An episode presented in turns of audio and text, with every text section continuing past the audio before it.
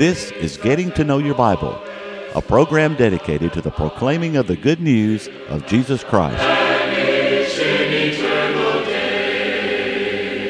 Here's Billy Lambert. It is a pleasure to be with you today on Getting to Know Your Bible. We do appreciate those who are watching today, and especially are we delighted to have those watching for the very first time. We want you to stay tuned to Getting to Know Your Bible. We try to emphasize the Bible. Our lessons come from the Bible. We only try to teach what the Bible teaches. And we're delighted, of course, to have those that are watching today who watch every time we come on the air. Today on our telecast, we want to a- answer a question. At least we hope to answer a question from the and and the question is found in the Bible. And our intention today is to answer the question using the Bible. Now the question is, what is man? What is man? How would the, we answer that today? How have others answered it? But more importantly, how does the Bible answer that question of what is man? Stay tuned as we discuss that topic. Now, today, we offer the free Bible correspondence course, and it is free. It is free, there's no cost to you. And we want to pause for just a moment so that you can learn more about the course and so that you can learn how to receive it. To help you in your study of the Bible, we want to send you this Bible correspondence course. This course is non denominational, it's based on the Bible, it's conducted by mail, and it's free. To receive this course, write to Getting to Know Your Bible, Post Office Box 314, Summerdale, Alabama 36580, or call toll free 1 877 711 5214. No storm can hide that radiance peaceful beaming, since Jesus came to seek and save the lost. There are two places that I would like to read from the Old Testament by way of introducing our study today. And the first place is found in Job, the seventh chapter, and verse 17. What is man that you should exalt him, that you should set your heart on him? Now, the second place we'd like to read is in Psalms, the eighth chapter, beginning in verse number one. O Lord, our Lord, how excellent is your name in all the earth, who have set your glory above the heavens. Out of the mouth of babes and nursing infants you have ordained strength, because of your enemies, that you may silence the enemy and the avenger. When when I consider your, he- the, the, your heavens, the work of your fingers, the moon and the stars which you've ordained, what is man that you're mindful of him, and the Son of Man that you visit him? For if you made him a little lower than the angels, and you have crowned him with glory and honor. There are a lot of questions that are raised in the Bible. Such questions as, Where art thou? Genesis 3 9. Am I my brother's keeper? Genesis 4 9. Shall not the judge of all of the earth do right? Genesis eighteen twenty five. Am I in the place of God? Genesis fifty nineteen. Wherewithal shall a young man cleanse his way? Psalms 119, verse 9. What is a man profited if he shall gain the whole world and lose his own soul? Matthew 16, 26. How shall we escape if we neglect so great salvation? Hebrews 2 and 3. What must I do to be saved? Acts 16, verse 30. The question that is asked by Job and by the psalmist is of great importance. What is man? How would you answer the question? Well, the, the atheist would say that man is a creature that, that evolved from some lower form of life. That's how the atheist if the atheist is consistent, would have to answer the question what is man? The, the soldier would have to say that man is a fighting machine. Man has been trained to defend uh, his country or her country uh, against the enemy attack. The scientists would have to say that man is just a composite of elements, that man is nothing more than just flesh and blood. To some religionists, man is by nature a child of Satan. To quote what one author said, that man is positively inclined to evil and therefore under just condemnation to eternal ruin without defense or without excuse.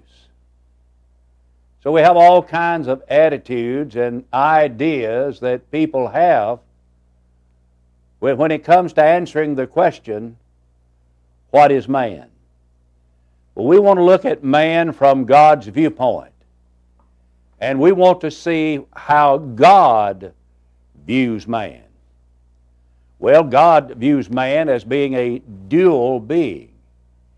In Genesis chapter 2 and verse 7, we're told that God formed man out of the dust of the ground and breathed into his nostrils the breath of life, and man became a living soul. Man is formed out of the dust of the ground. That part of man is perishable and one day will return to the dust. As Solomon in Ecclesiastes, the 12th chapter, put it, that man goes to his long home and the mourners go about the streets. Or, or ever the silver cord be loosed or the golden bowl be broken. Or the pitcher be broken at the fountain or the wheel be broken at the cistern. Then shall the dust return unto the earth as it was, and the Spirit unto God who gave it. Now that's man's terrestrial nature, his earthly nature. But man's celestial nature is seen in that after man was formed, God breathed into his nostrils the breath of life, and man became a living soul. So God gave man a body, and then God made him a living soul. The body serves as the house or the dwelling place of the soul. In Genesis 35 18, it is said of one of the matriarchs of the Old Testament that uh, she died and her soul departed from her. When we die, there is the departure of the soul from the body. In 2 Corinthians the chapter 5 and verse 1, Paul said, For we know that if this earthly house of our tabernacle were dissolved, we have a building of God, a house not made with hands, eternal in the heavens. So man has a dual uh, uh, is a dual being. He is composed of body and he is composed of soul or spirit. In Matthew chapter 10 and verse 28, Jesus said, Fear not him who is able to destroy the body but hath no power over the soul, but rather fear him who is able to destroy both soul and the body in hell. So man is a dual being. Furthermore, man is created in God's image. If you go back to the book of Genesis and you go back to the very first chapter in Genesis and you look in verses 26 and 27, God said, Let us make man in our likeness. Let us make man after our image. Man was made in the image of God. And that must be a spiritual image Because in John 4:24 we're told that God is a spirit. They that worship him must worship God in spirit and in truth. And a spirit does not have a body such as we have. Luke 24:39. It's not composed of flesh and, and blood. You see, man is akin to God, made in the image of God. And he's been given spiritual intelligence. He's been given a divine life. And he is made to know and he is made to enjoy his Creator. In Psalms 95, in verse 6, for example, the psalmist said, Come now and let us kneel before the Lord our Maker. But man also has been made so as to be able to commune or to walk with him. In Genesis 5:24 it is said of Enoch that he walked with God. And we walk with God when we walk in harmony with his divine will. Now man has been given intellect.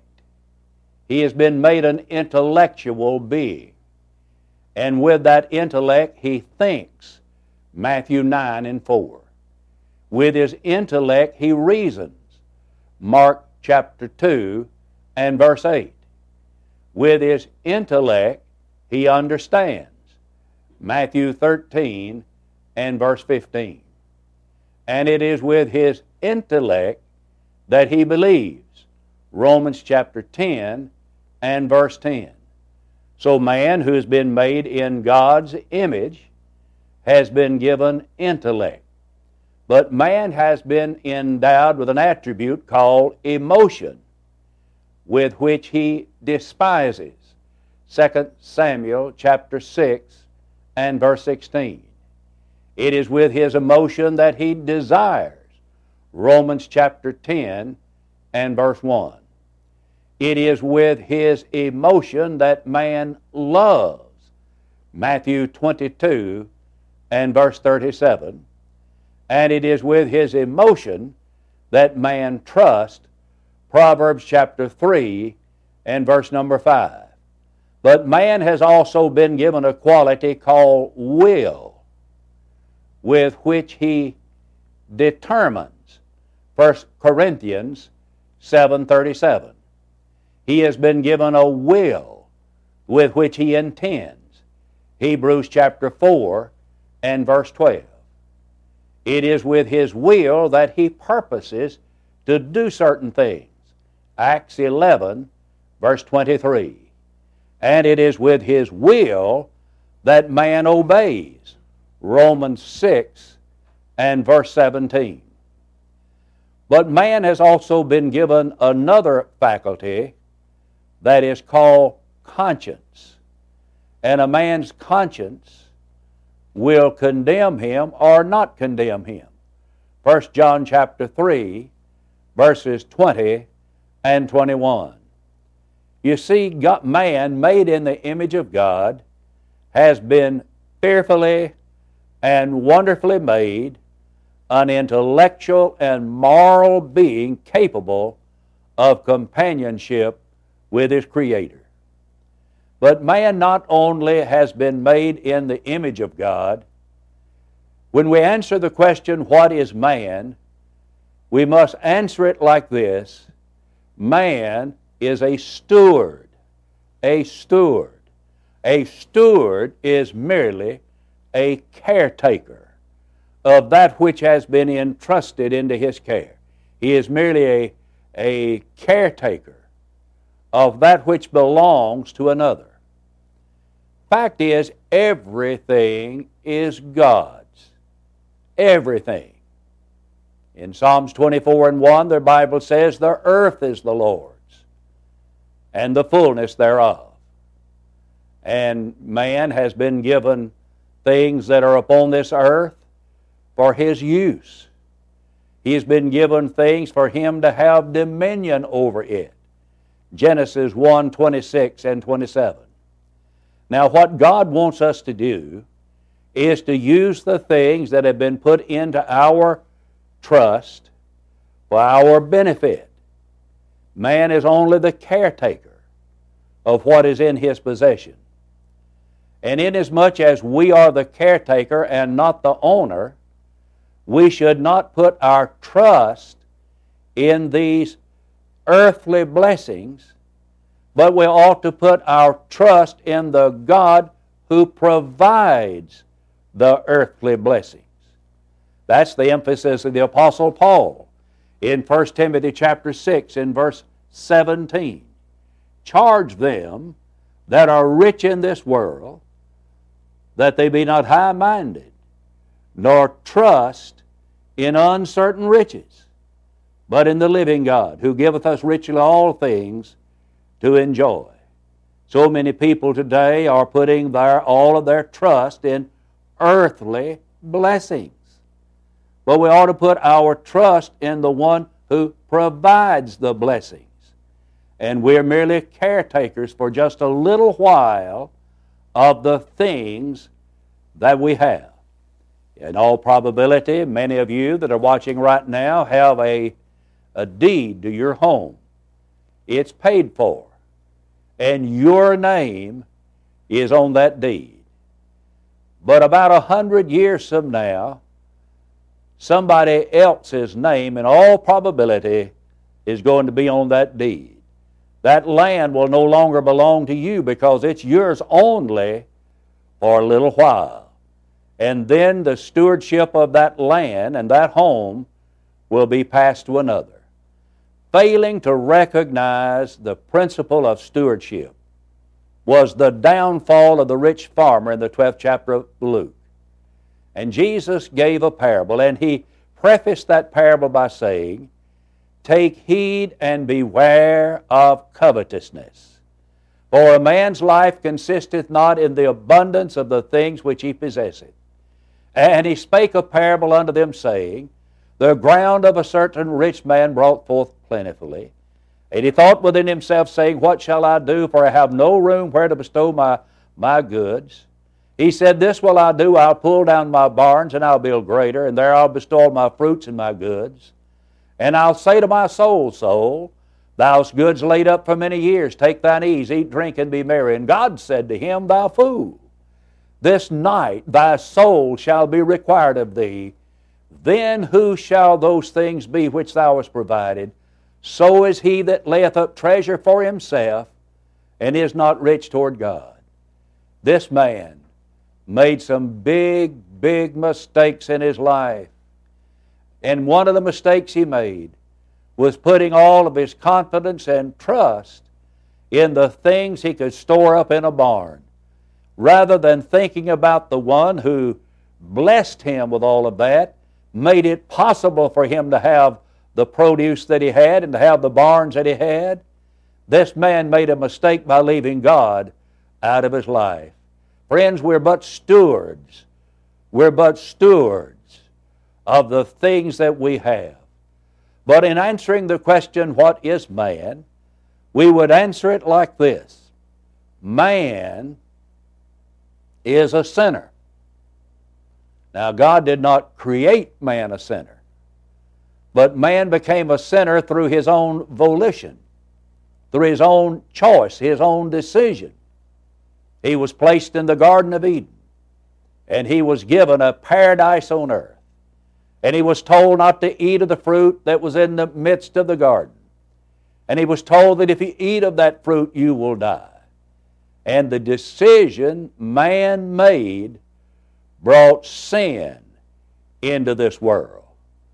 Now, man was not born a sinner, he became a sinner through the exercise of his free will, through his own volition in, in Ecclesiastes, the seventh chapter, and in verse 29. It was the writer who said, God hath made man upright, but they've sought out many inventions. And God did make man upright. A little baby that is born is not born a sinner. I was in a funeral service just not too many days ago, and the man that was speaking at that service said some of the very first words out of his mouth that man is born a sinner. and he pointed to a little baby in the audience. He said, That little baby was born a sinner. God did not make man a sinner. We, we become sinners by consent, by exercising our free will and choosing to do wrong. That's how man becomes a sinner. In Proverbs chapter 1 and verse 10, the Bible says, My son, if sinners entice thee, consent thou not. Now, if man is born a sinner, why give a warning like that?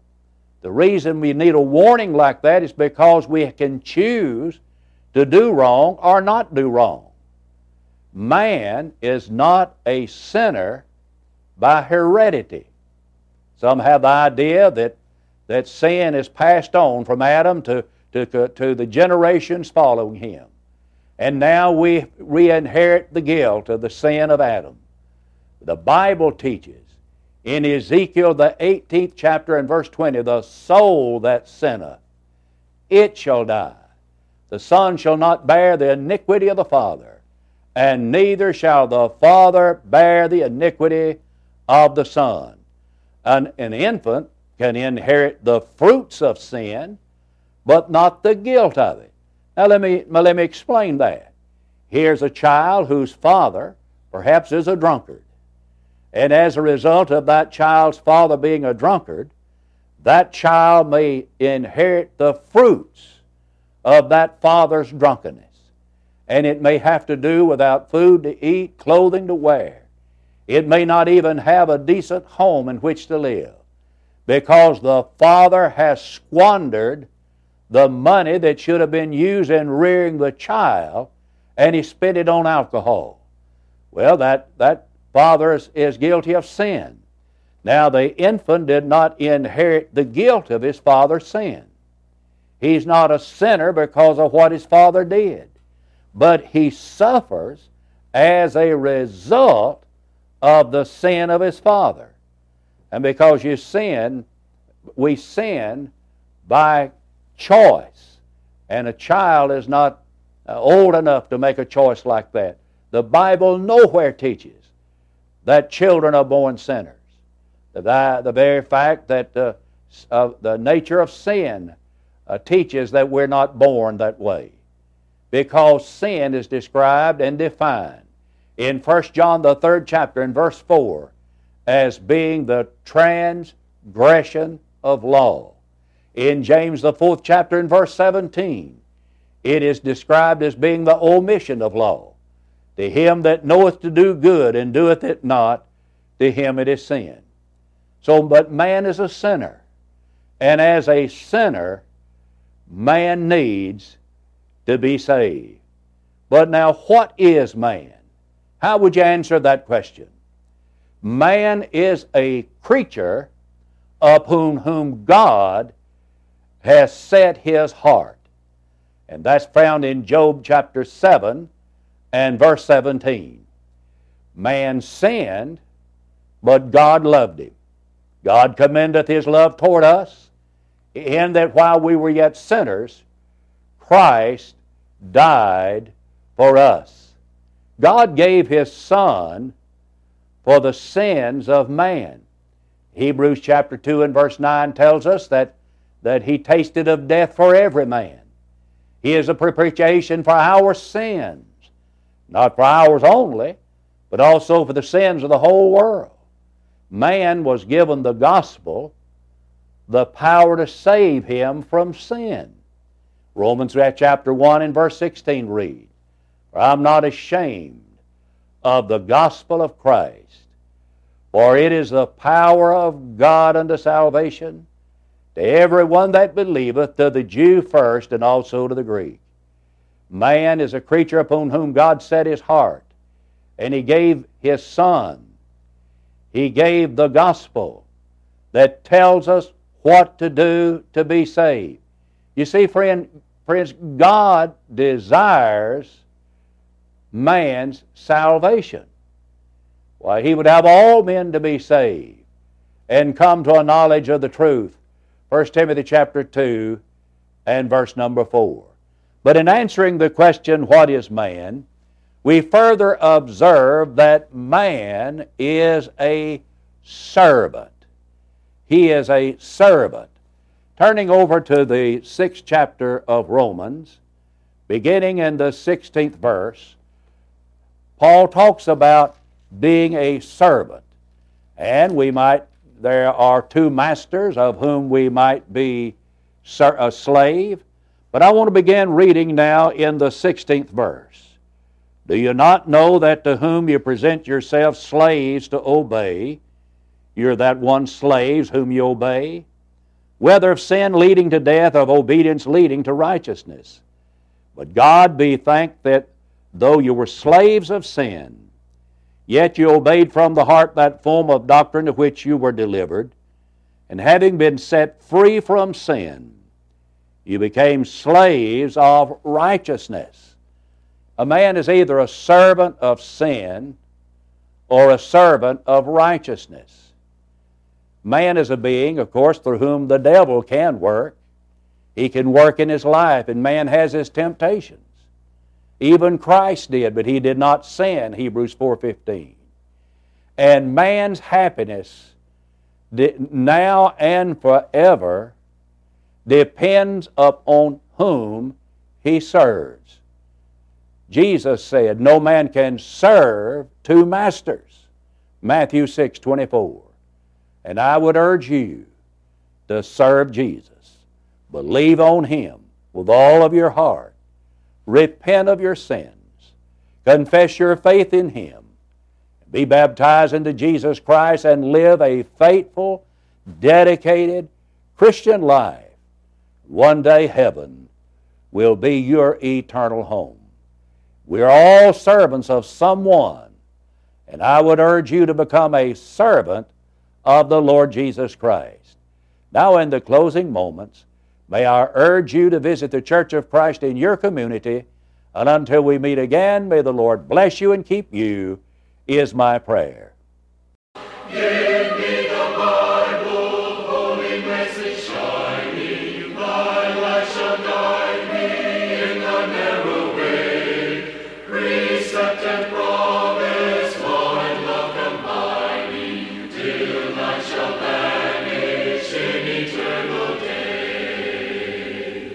Getting to Know Your Bible has been presented by Churches of Christ. If you have a question about the church, or if you would like the location of a Church of Christ near you, or to receive the free Bible course, write to Getting to Know Your Bible, Post Office Box 314, Summerdale, Alabama 36580, or call 1 877 711 5214. Join us next time for Getting to Know Your Bible.